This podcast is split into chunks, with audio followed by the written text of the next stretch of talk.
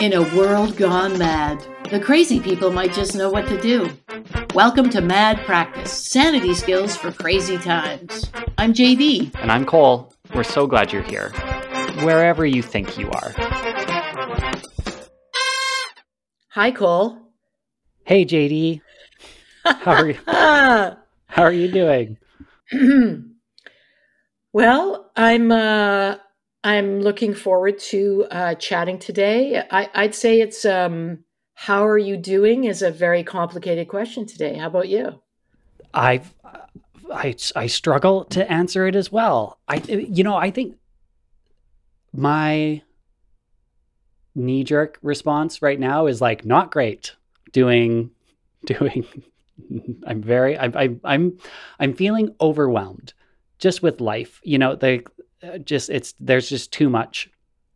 And, and I feel like I'm compromised on like every angle, like every, you know, every different role. Like we all have all these different life roles we play, right? And right now, simultaneously, my role as a parent, my role as a partner, my role as a coworker and boss at work, my role as a friend, my role as a, Uh, a, a community member in activist circles, like all of these right now feel like they could really use a hundred percent attention. Like they, like there's, there's big need on all of those fronts.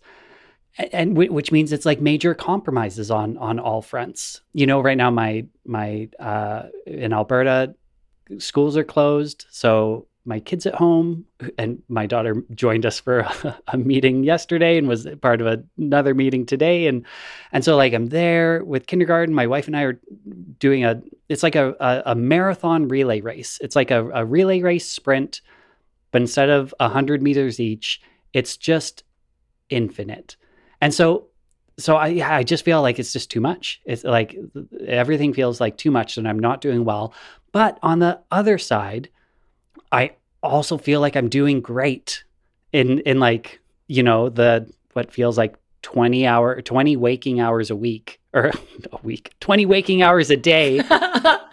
I'm I'm doing a lot and I'm doing, I'm doing a, a lot of things pretty well, doing a lot of other things less than pretty well, but like, it, it's just, there's just no, I just don't have any clarity or like even little bit of distance from like the minute to minute, like what's happening to, to know how I'm doing other than feeling like, I don't know if, if someone's like caught in an avalanche, do they ever stop to be like, I'm surviving this. I'm doing like, aren't I strong? I haven't suffocated yet. I'm doing, I'm doing pretty well while also, you know, tumbling down a mountainside covered in snow.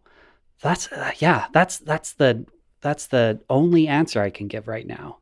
It's a pretty great answer. Do you want to take a, a run at a, a complex answer?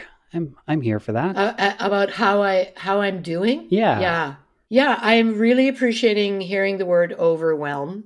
And I'm, I'm very conscious of, as you talked, you know, because I love and I care for you. I can really feel and know how much of a caring person you are and how hard you try and and all these different things you have to answer to. And and I can, even just hearing it, I, I'm like, right, this is just life. This is this is why we're friends. So that I can't I can't actually pull you out of that avalanche right now, but I can I can remind you that you're still breathing. In fact, it's not an avalanche. You are standing upright. Your family's there, your friends are there, your work is there, everybody's there.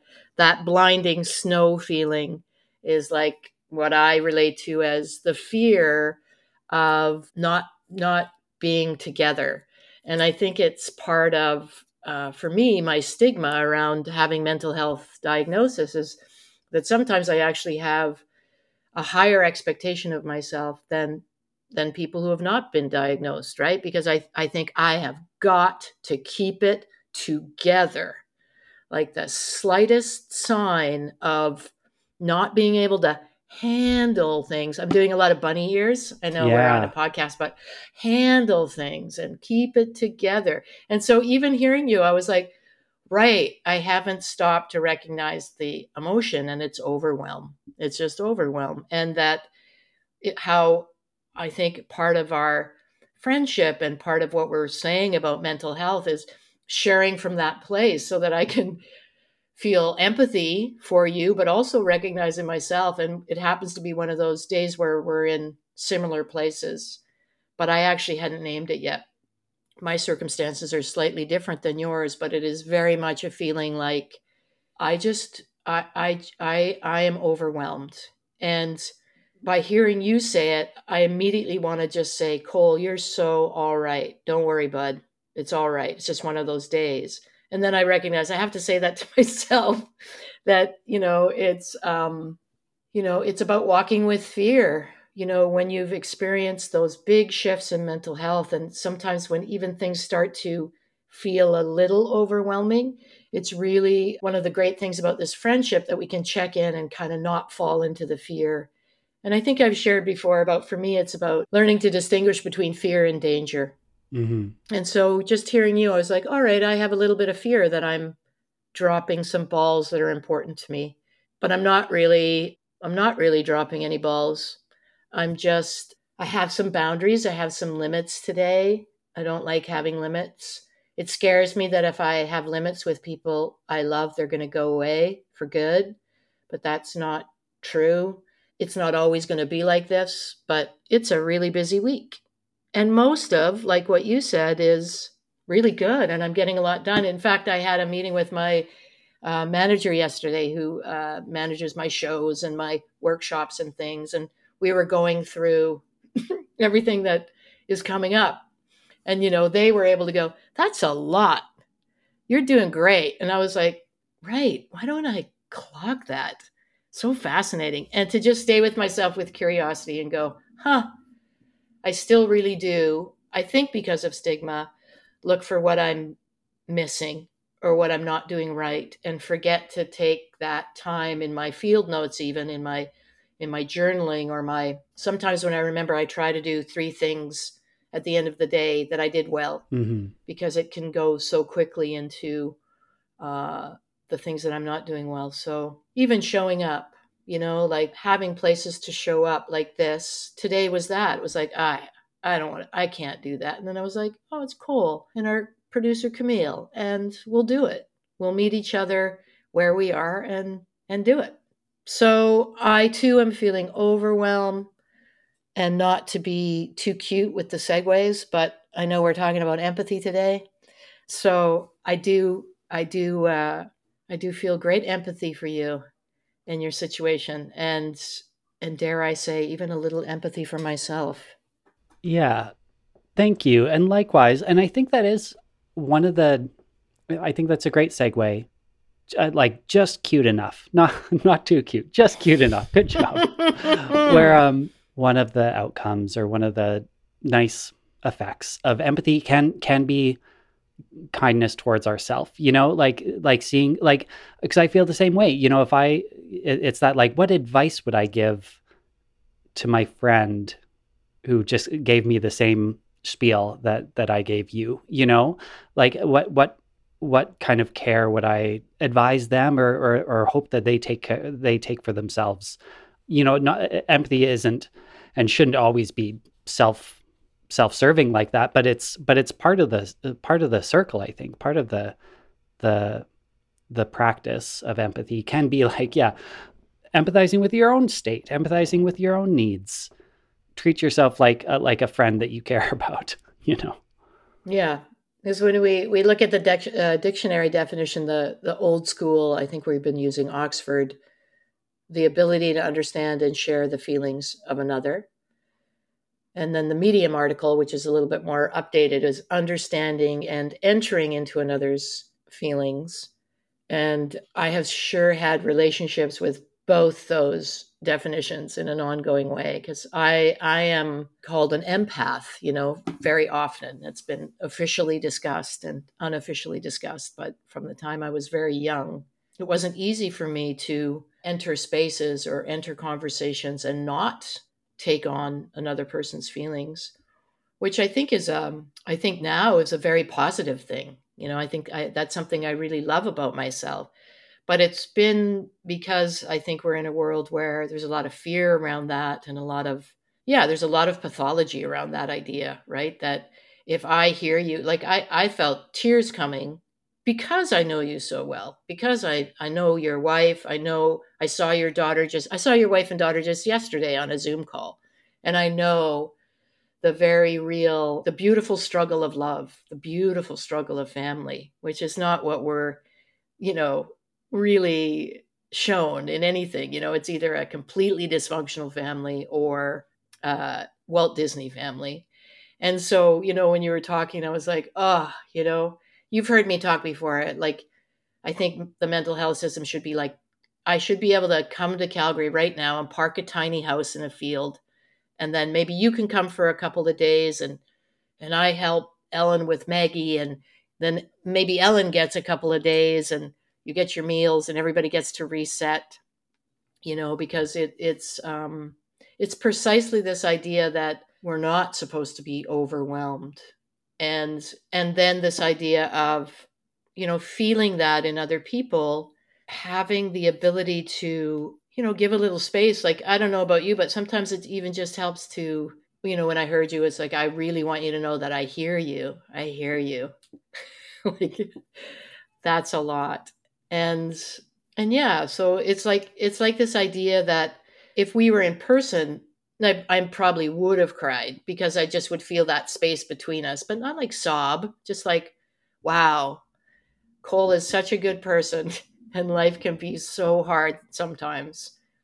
And maybe there's not anything I can do for my friend right now except listen and be there and just keep sending love. Maybe that's all I can do, except to say I have enormous faith in you. Sometimes I think friendship and empathy is about knowing your history of dealing with overwhelm before and knowing that you'll, you're fine. You'll be fine. Yeah. Thank you. You know, something I've been really just conscious of and, and grappling with the last couple of weeks during this, you know, this, um, like right now in Alberta, we're in a, a new mode of restrictions and schools are closed and things like that. And yeah, this, this sense of overwhelm that we have in my house, but being em- like having, having the empathy and having the awareness and understanding that like that, how, you know, say my wife and I are feeling is true and valid. And like, I think fair, while also empathizing with, you know, right now, just in my, in my daughter's class, there's twenty families or twenty-five families. In her school, there's a few hundred families. In in my city, there's tens of thousands of families who are all going through their version of this. And knowing that like our version is all told like pretty good. You know, we we my wife and I both are employed, like we both have jobs that allow us to work from home. And and we both have, we both, you know, need to work those jobs. And we have a, a spreadsheet of hours where, uh, you know, to get in two full-time jobs and full-time parenting just means working evenings and weekends uh, until until Maggie goes back to school. And we have one kid at home who's in kindergarten, which does mean she needs, she she's not really independent uh, doing doing most things. And so that's our situation.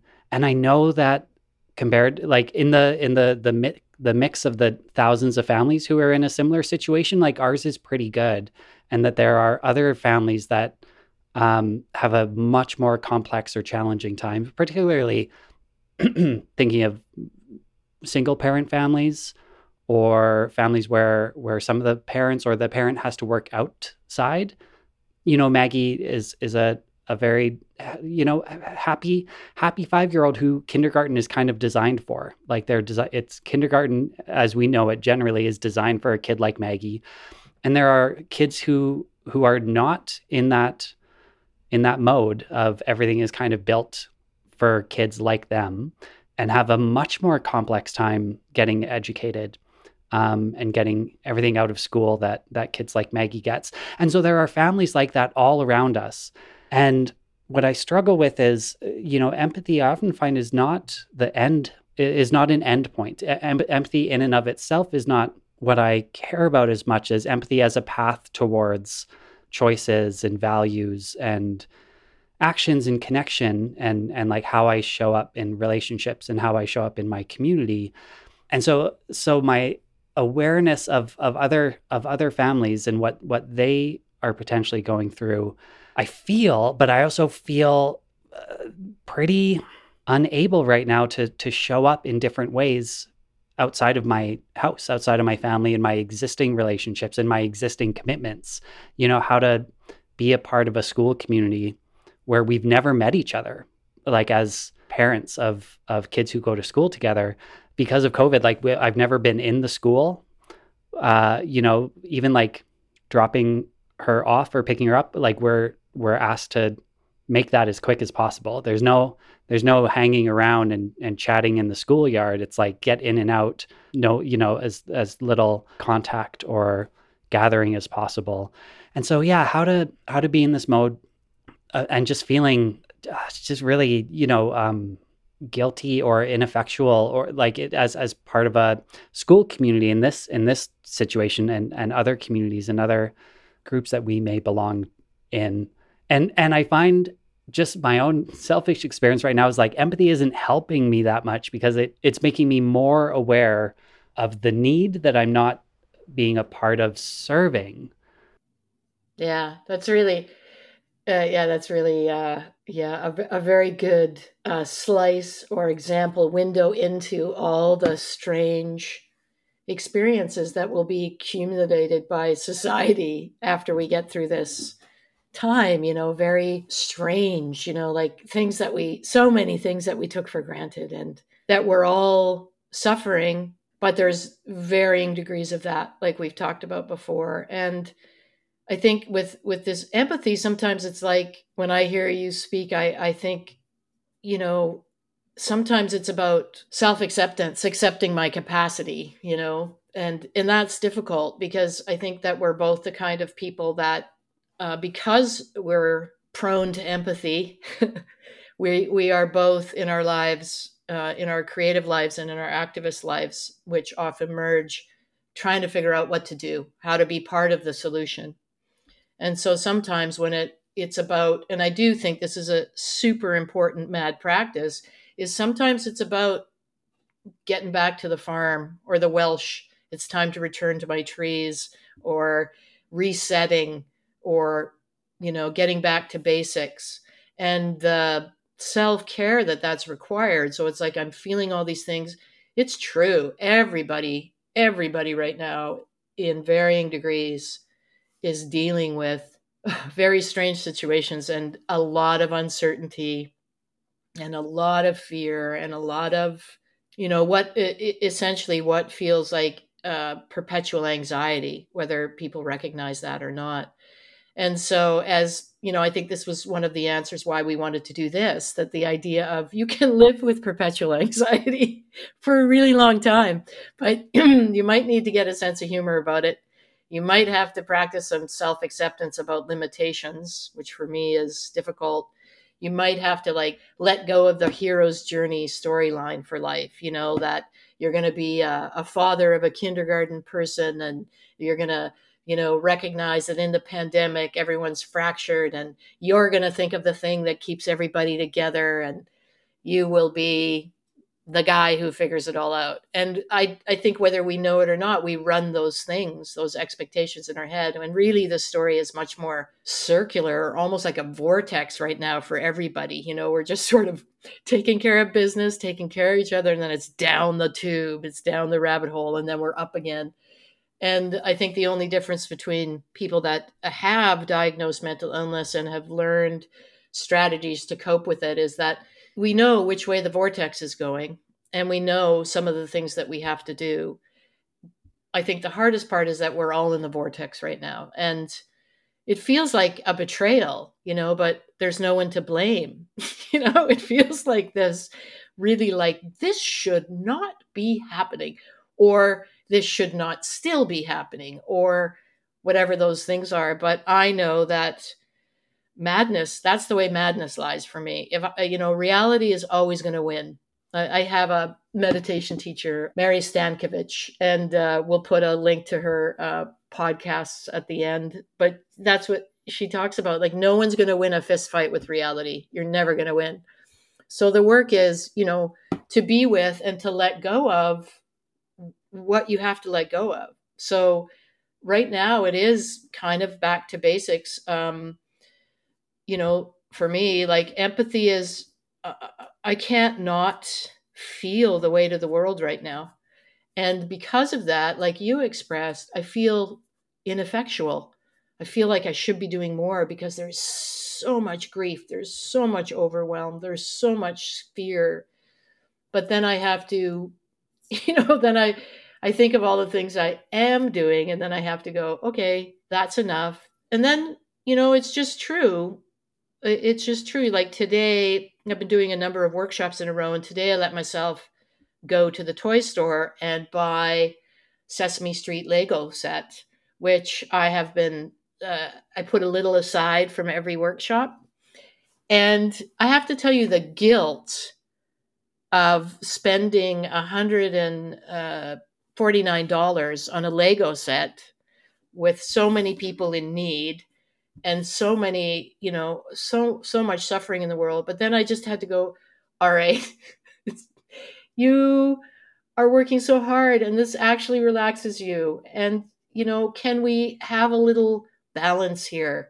Could, you know, you're not going out and you don't blow your money. You're very, you know, whenever I use any kind of, um, learning that I find on a blog or anything, I always pay a little bit if I use it in a workshop. Like I'm, I think I'm doing all right in terms of thinking of others, but the guilt that carrying the bag to the car and going, oh, I should just take it back. Yeah. So before we went on the podcast today, I opened the box so that I would not take it back. And I built the first little bag, you know, and this will bring me joy. And and this is the other thing about about empathy, I think, is that the truth of uh, of all these things, it's, it's you know, when we talk about field notes, it's because I really understand that it's about my relationship to empathy, your relationship to, it's an individual thing. It's not prescriptive.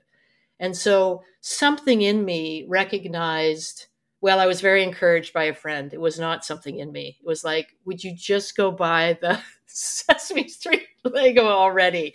I've been talking about it for months. And that I recognize that I'm a little depleted and that I, it's hard for me to relax and it's hard for me to um, give myself joy, and that this does that and that I deserve it. And that will help that empathy move into action later on. But boy, to allow me that.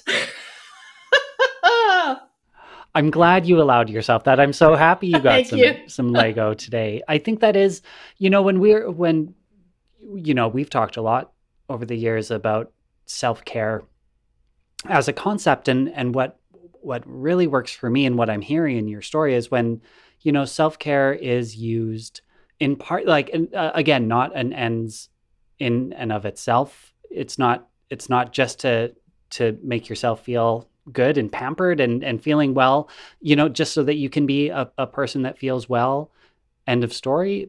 But when self-care is used to give yourself the fuel or to recharge your batteries, to give yourself the, the life force and energy so that you can stay in community, so that you can be in relationship with others, so that you can continue to pay it forward, as you're talking about, and, and keep up your generous spirit. Like that's a, like I, that, to me, seems what self-care should be for. And it's not indulgent. It's part of the, it's part of the, the kind of complexity of, of your life, and acknowledges that like you give so much of yourself to others and into other spaces that sometimes you need to, to fill yourself back up. Yeah. Sometimes with Lego, sometimes with like a bath, sometimes with, you know, taking it, like saying no to a couple of meetings so that you can either go for a nice walk or just like watch, I don't know, reruns of Frasier for a yeah. couple of hours, whatever, whatever, whatever it is. Yeah. Yeah. It's, it's really, you know, always up against my upbringing, which was self-care was uh, just a synonym for selfish, you know, that's mm-hmm. just, you know, the, the truth there, and trying to always see that and understand that self-care and self-regulation has to come before co-regulation. And, you know, just being honest with myself that tonight will be, you know, Lego and, and maybe toast and peanut butter. It's not going to be a lot of cooking tonight. You know, it's going to be a very gentle evening. And that, honestly, on a very crass level, that does not make me a bad person. Yeah. But um, I do. I, I do think it ties into, though, the the idea, the whole idea of of stigma, you know, because, you know, when I was uh, in periods of, you know, not being able to contribute and having to burrow under and, you know, in at, at points at the roughest times being hospitalized and, you know, needing a lot of care, I still have this idea of having to make up for lost time. I still have this idea that somehow uh, mental illnesses or or neuro neurodifference is not like a, a physical uh, condition, that of course, sometimes, you know, if I broke my leg, I would have to take that time to recover. I would have to do my physio, which I've done. I broke my leg on a motorcycle. And, you know, there was no fighting that. There was no, I couldn't do anything but take care of the injury. And that's why I, I, I you know, I, I try to remind myself that it's an injury. You know, I really wish that mental illness was, or madness was talked about like brain injury, you know, because so much of it is, is that trauma wires our brains in different ways. And so there I am connecting self-care to selfish, mm-hmm. you know, there I am very quickly going, I'm a bad person because I'm not uh, contributing. Right. And all these ideas of, wait a minute, let's just recognize that thinking, recognize it, that story, have com- empathy and compassion for self about why it's there, but then, you know, treat the injury. It's just a little injured today. You know, it's just a little, there's a sprain, there's a sprain in the thinking, you know, yeah. The overwhelm is just a slight twist, peculiar mental twist of the brain. And if I can put my feet up tonight, put some ice on that ankle, I'm back at it. But it's remarkable, the resistance. Uh, and and I, it's not uncommon in people that are are mad to to feel to that uh, very very deep need to halt, you know, and and shore up and take some time, because it, it we fight so hard to get back into the world. I think it, we're, there's a big fear about losing our place. Yeah, and I think right now we're in a time where everybody's fighting that. So. So, hey, if you've got a big craving to go buy some Lego, whatever your Lego is, I, I would like, let's let's celebrate that allowing, allowing of whatever that is. Fraser, Lego. Maybe it's a good drunk uh, and bad sappy jazz music, whatever. Like maybe we should celebrate just the allowing of that, you know, very real need to let the air out. Yeah, I, you know, I, in a couple of, we have on our schedule in a couple of episodes from now uh, to talk about shame for an episode. And, mm. and I think we'll, mm. we'll come back to, to this topic too, of, of the hangovers of, or, or the holdovers of madness or mental illness diagnoses or things like that. And the sense of, of it being a personal failure and the shame that gets attached to that. Mm-hmm. But for empathy, I have a question for you. Okay, great. I'm wonder. I, I was thinking of, because I, I feel similarly that, you know, in the past few episodes, we've often talked about emotions that I feel disconnected from. Uh, but but empathy is a, an emotion that I feel quite attuned to and, and that I feel quite like I feel it quite readily. But I was thinking through of some some of the times where I hit what feels like the limits of my empathy and mm. and what the what the process is for pushing past those limits sometimes, or if I want to. And, and, and I think some of the examples I have are things that have, that are years in the making of, of trying to find the entry points for empathy. So do, do you, do you, can you think of any, can you think of instances or just general um, experiences or topics that you feel your natural empathy and kind of practiced empathy hitting its limit? Yeah, I think this is uh, this is um, not unlike my sense of humor. When this goes, when my humor goes, those are big indicators that I am. What's the kindest language I have for it? I am overwhelmed. I am not I am not processing. I cannot offer empathy. I cannot offer solution. I have to take a, uh, you know, uh, take space. I have to take space. So empathy shows up. The I often, I have a relationship that, with this, Cole. I, I, I am smirking. That was my uh, facial expression when you asked me that, because for me, I have a, a quite a quite a developed skill here of understanding and entering into other people's feelings. But what happens for me is, like, all of a sudden the gas tank is empty. And then I turn into a very uh, self-centered, needing fuel. Like, what about me? Especially in my most intimate relationships. Like, I give and get, I hear these things if, inside my head. If they get outside my head, it's always not so good. But, you know, what about me? And I try so hard, and nobody knows what all the things I live with and all that. So I've been trying, you know, part of my field notes, especially in this last year, have been to recognize that as an indicator that it's not that I ever forget that people are as complex as I am, but there are times when I can't make room for someone else's feelings and have to take care of my own. And and sometimes that means disappointing friends, disappointing uh, family, you know, like, I can't have dinner tonight, but I'm I'm overwhelmed. And learning that I don't have to explain everything, is just need a break. But yeah, I, I think it's um it's a liability uh, if you're a deep feeler, that you it's a it feels like this paradox that you also have a limit.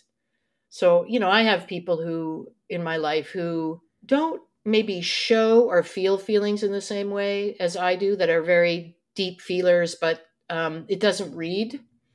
And sometimes, you know, that w- when I forget that everyone's as complex as I am, uh, I get into trouble. But but the hardest part for me, Cole, is to is to call the game earlier. So, like, the clouds are gathering, you know, yeah. the it's not looking good. Call the game. And I don't want to. I want to be all things to all people. And but the truth is, who can be that? You know, who can be that? And I come from a long history of really strong women who very much uh, skewed towards martyr, very much. And so I'm always aware that I have that in me. And and I don't, it's the thing I, I struggle, it's one of the things I struggle with most. Like, I'm, em- I'm empty. I can't, I'm not going to be thinking about other people's feelings.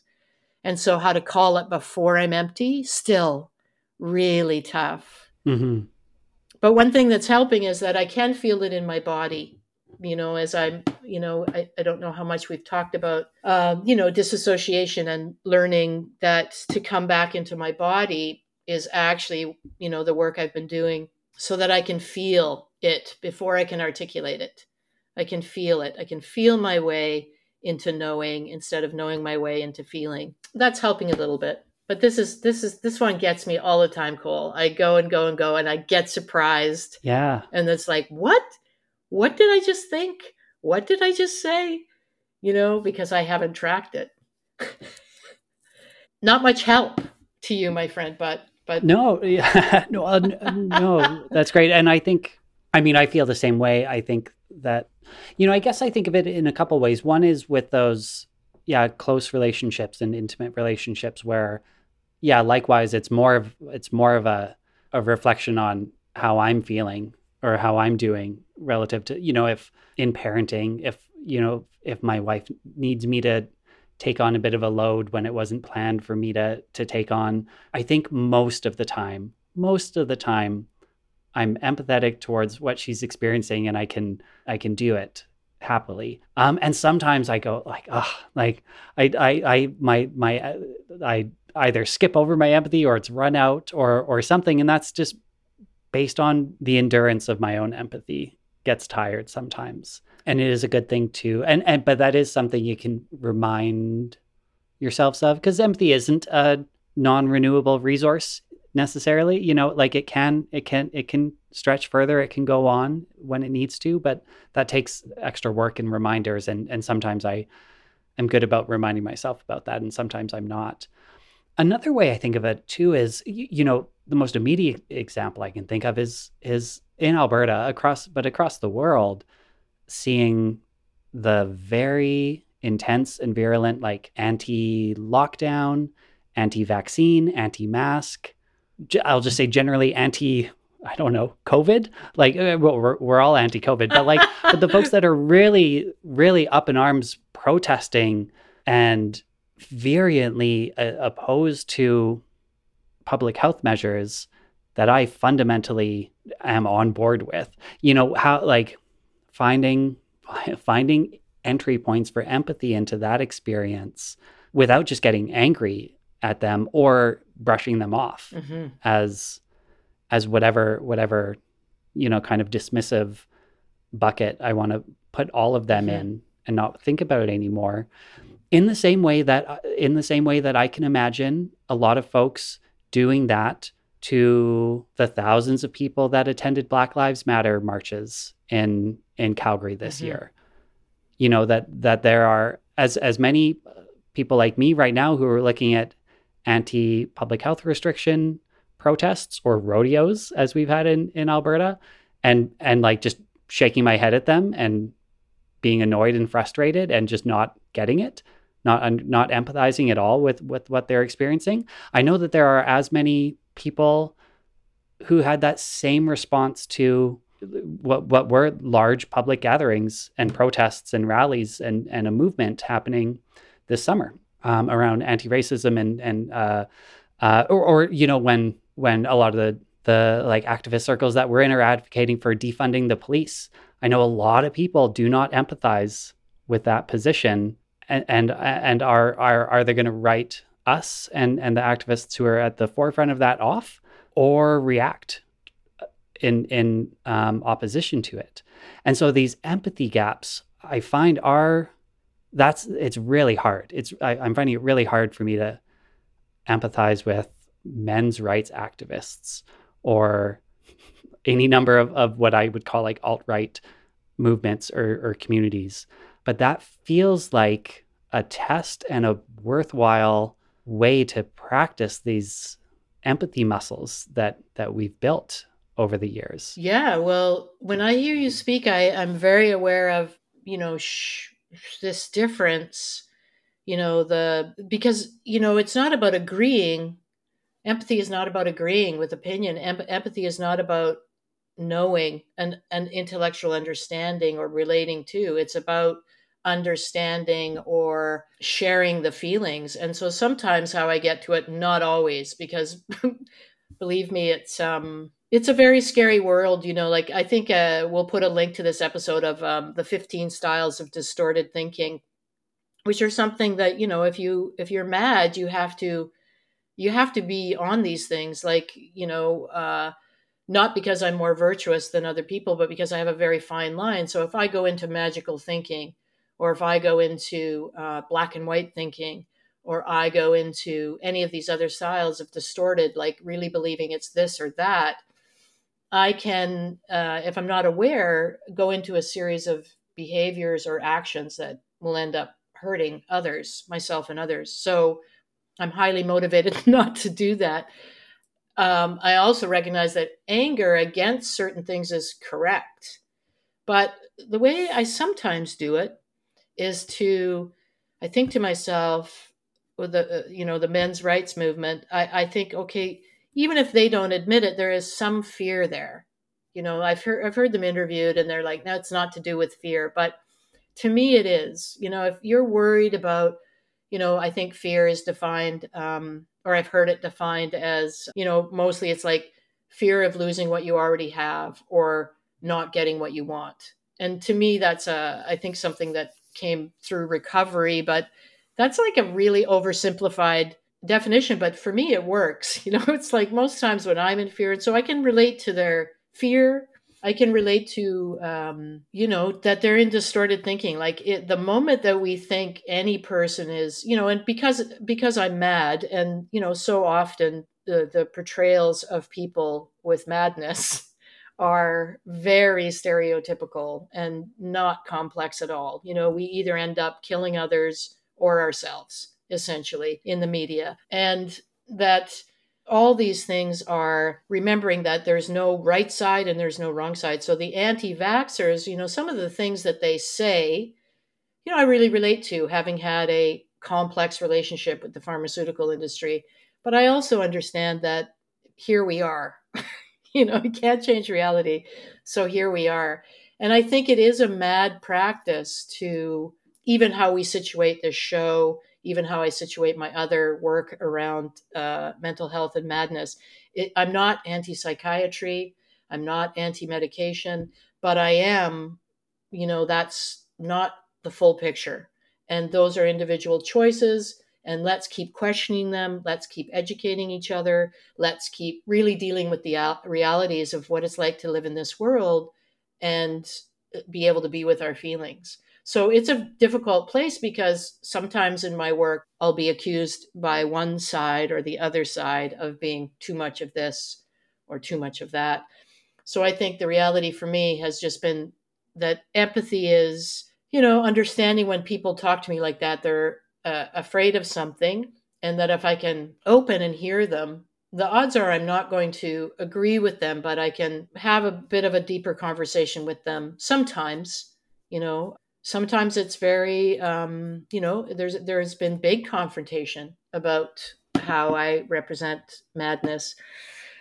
But I just believe that you and I and most of the people I know that are in mad practice and in disability justice are not positioning ourselves as experts. You know, we're offering our experience, strength, and hope, our lived experiences, our trials, what we tried, what we haven't tried, our reality, so that we empower others to do the same, you know. But I think, uh, you know, it, it is just that for me, it's like if I forget that someone else is a complex human being, whatever they represent, and that they're they have feelings, then I'm less afraid of them. But, you know, I really do think it's a pretty mad world. You know, like we yeah. we joke that in these crazy times, mad people might just know what to do, right? But I, I think we do. We do understand, even inside our own brains, what it's like to have colliding forces and then have to find our way in the middle of that to to something, you know, something that I, something that um, I think what I mean is something that we can live with and be okay with, you know, because when you were mentioning kindergarten and, and Maggie, and that kindergarten is built for Maggie, I know that you and I have talked a lot about, it would be a lot easier if people were from opposite sides of things were were willing to take up space, the space of shared feelings, and talk to each other. That would feel a lot better than what happens now. And um, I just think we have to just keep trying to to understand that everybody's feeling, and and it it, um, it doesn't mean I agree with them. No, uh, well, yeah, I was just like, understanding is not excusing, yeah, um, or allowing. You know, it's not excusing choices or allowing behavior, um, w- which is also a you know a few pit- pitfalls that I fall into. One is yeah, in a quest for empathy or understanding, o- being overly excusing or uh, permissive uh, around behavior. Um, that and also. You know, yeah, like I, I think the men's rights activist space is one that uh, myself and a group of men, mostly in the Calgary theater community, have been we have been meeting about as as a, a group of male allies uh, trying to address, address, you know, gender-based violence and things like that, have been trying to understand this, the men's rights space. And through that process, I also fall into overly like sympathy as opposed to empathy, mm-hmm. where, you know, in, in starting to understand some reasons that some guys get into that space and and I think often are kind of lured into that space, or or there's there's there's bad actors, there's leaders in that space that I have much more difficulty empathizing with, who are taking advantage of of some of those complex feelings. Um, to overly through like sympathy to overly like victimize guys that are in that space, or patronize or or act overly paternalistic towards guys like that, um, and and take away their agency and and you know paint them as as victims who are kind of seduced into this nasty world. W- yeah, w- which again, w- which is not empathy, which is, you know, which is a different kind of of response of, of taking away their agency and choice. Yeah, but that that distinction between understanding and excusing mm-hmm. or offering excuses is a is a is a sneaky one. Ugh. That one that sneaks into work, especially that I find especially in uh, disability work, disability arts and disability justice, mad arts and things like that all the time, of trying to open up space and build build space for shared understanding. Mm-hmm. Uh, that that and me being generally non-confrontational can can can really run the risk of of excusing bad choices or, or excusing particular choices, not necessarily bad, but in ways that yeah take away the agency and responsibility of individuals. Yeah, and that, you know, it would be lovely, you know, I'm sure Maggie in her kindergarten class has a, most kindergarten classes have a little timeout corner, and they have uh, a big chart of emotions, and the kids go over and they point to how they're feeling, and then they have a bunch of things that they can sort of self-soothe, you know, little activity choices. And I think that what's so missing in our adult world is that we think we can intellectually understand, and we get in these complex spaces and we, we, it's just so not allowed to be like, I need a timeout. I gotta, I gotta do my Lego. I'm gonna, you know, me, I carry Popeye cigarettes. I'm gonna have a candy cigarettes. I'm gonna have a smoke break. Like just that idea that it is difficult, but, but by centering, and no one knows what to do. Like sometimes you do and sometimes you don't, but that this, just this idea that, you know, it, it's crazy, but it's true. You know, we are all in this together, and we're going to see post-COVID, you know, how much of this lesson actually stuck, you know, and we can see that uh, some some things got very different, and it, it felt more like we understand how connected we are. And now we're seeing almost a snapback, you know, of groups going to protect themselves. And, you know, we're these are the times we're in. And I think individually it's going to be like, how do I, you know, how is my relationship with self when I, when I do let someone get away with something, you know, then what, how do I forgive myself and then learn what I got to learn and then approach again, instead of like, I'm not going to do that again. I'm not going to enter a difficult space. I'm not going to enter a difficult conversation. You know, we talk about it, Cole, as like increasing our capacity for uncomfortable feelings. And this idea of, we're never going to get it right because everything is changing so quickly and every person is complex. And it's like, I think if we could just have faith in each other a little bit, you know, I was reading in the book Caste that we'll, we'll put a link to. And, um, but um, she was just talking about, you know, uh, it, the book is about talking about race in America as caste, um, like in India, and the reality of uh, white men in a certain age group committing suicide over the years in, in such great numbers that the median age for death in America fell because of that. And her writing about, like, this is also a fact. So these these white men were afforded, were sold the the the belonging of being white and told that meant certain things. And, and then in circumstances where they saw people of color and women taking those opportunities from them and feeling such despair that they left. So how do we address, they left the earth, you know, they left their lives. So how do we address that very real reality that there was a, a bill of goods sold, and that in fact, the enemies, the forces against them are not what they think they are, but this idea of being in a privileged class because of the color of their skin is what was sold to them, you know, and not, how do we have those conversations? Not through academia, right? But to each of the, so in that book, I got a, a very, I, I hadn't thought of that before.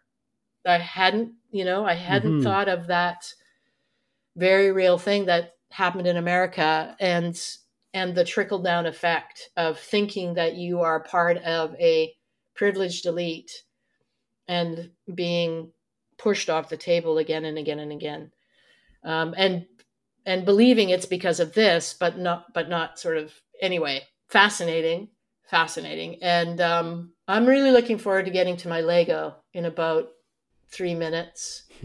That's going to be my self-care for the day. But we will put that link to the Caste book and also to the Distorted Thinking. And how about you, Cole? What are you going to do right after this? Um. Well, so where where I am right now is at uh, my office at Inside Out Theater in Calgary, uh, because shortly before uh, we were going to record, I realized I had left the microphone for the podcast at the office, and I live I live uh, usually about a, a twenty minute bike ride away. And I made uh, turned it into a ten minute bike ride to get here, um, and kind of flew in, out of breath, uh, and then couldn't find a particular adapter to get my microphone hooked into my computer. And it and it, it felt very stressful. And so I think what I have room for today is to take a, a slow, maybe it'll be a twenty-five minute, maybe a thirty minute bike ride home. I think I can I can slow down and and ride my bike home at a, a pace that does not make me like huff and wheeze when I walk into my house, because uh, I'll get home and start making supper. Um, and so I, what I'll try to do after this is to slow it down a bit and enjoy my bike ride home. I think I'll find a podcast to listen to and, and try to listen to it while riding alongside the river, nice and slowly. Nice. I was picturing you going to the river because I was going to say the ducklings are here in Vancouver and the goslings. And I know uh, spring comes a little later to Calgary, but I wonder if they're out there at Princess Island yet. Yeah, they may be. We're in, a, we're in our kind of what feels like, hopefully, knock on wood, our first sustained stretch of spring here in Calgary. So I'll keep my eyes out for some little birds. Some little Little ducks never hurt anybody. Little little duckling viewing. Yeah, always good. Well, J D, enjoy your Lego. And thanks for this chat. I, you know, just the last thing to say is, is as um, as this podcast is happening, part of me, you know, imagines who's listening to this. And I, and I appreciate the chance for J D, what feels like you and I just talking to each other, which, which leaves me much more comfortable exploring ideas that that I don't have clear, clear answers on. And when we were planning this episode, I thought empathy. I was like, oh yeah, uh, empathy, I, I know that one. That's fine. Fear, anger, sadness. I don't know. I don't, I, I don't have a great, I don't have a great history with those emotions. That's going to be rough, but empathy, no problem. But, but this is the one that actually feels one of the more complex. And it's also maybe just my mind today is, is all over the place. But I really appreciate a chance to talk this through. And I I just hope that whoever ends up listening to this empathizes with how you and I are sitting with these complex feelings right now. Um, and it's been a chance for for them to maybe slow down in the way that I hope to in a few minutes and think it through on their own. So thanks to you, J D, and thanks for anybody who's yeah. still listening to this right now. And if you are listening, like it's, it's all, I think, you know, Mad Practice is about reclaiming the full spectrum of our emotions, not as things that are wrong with us, but as things that are part of our human experience. And, and I always feel that after talking with you, Cole. So appreciate it. And thanks to Camille, our producer, and talk to you both soon. Okay. See you, buddy. Thank you for listening. If our brains are making sense to your brains, there are a couple of ways you can help us out. Connect us with more people. If there are folks in your life who you think would enjoy spending some time with us, please pass this along to them. And, and I know you hear it on every podcast, but liking, subscribing, reviewing on whatever platform you're listening to makes a huge difference, especially in these early days. And if you'd like, you can support us with a little bit of money on Patreon. Just visit patreon.com slash madpractice. Big thank yous to Camille Craig for producing and composer Dana Ayotte for our fabulous theme song. If you'd like to learn more about us or our work, head to mad practice dot org and chat with us on Twitter and Instagram. But most importantly, take care of yourself and each other. Love you, Cole. Love you, J D. Love you, Cole. Love you, J D.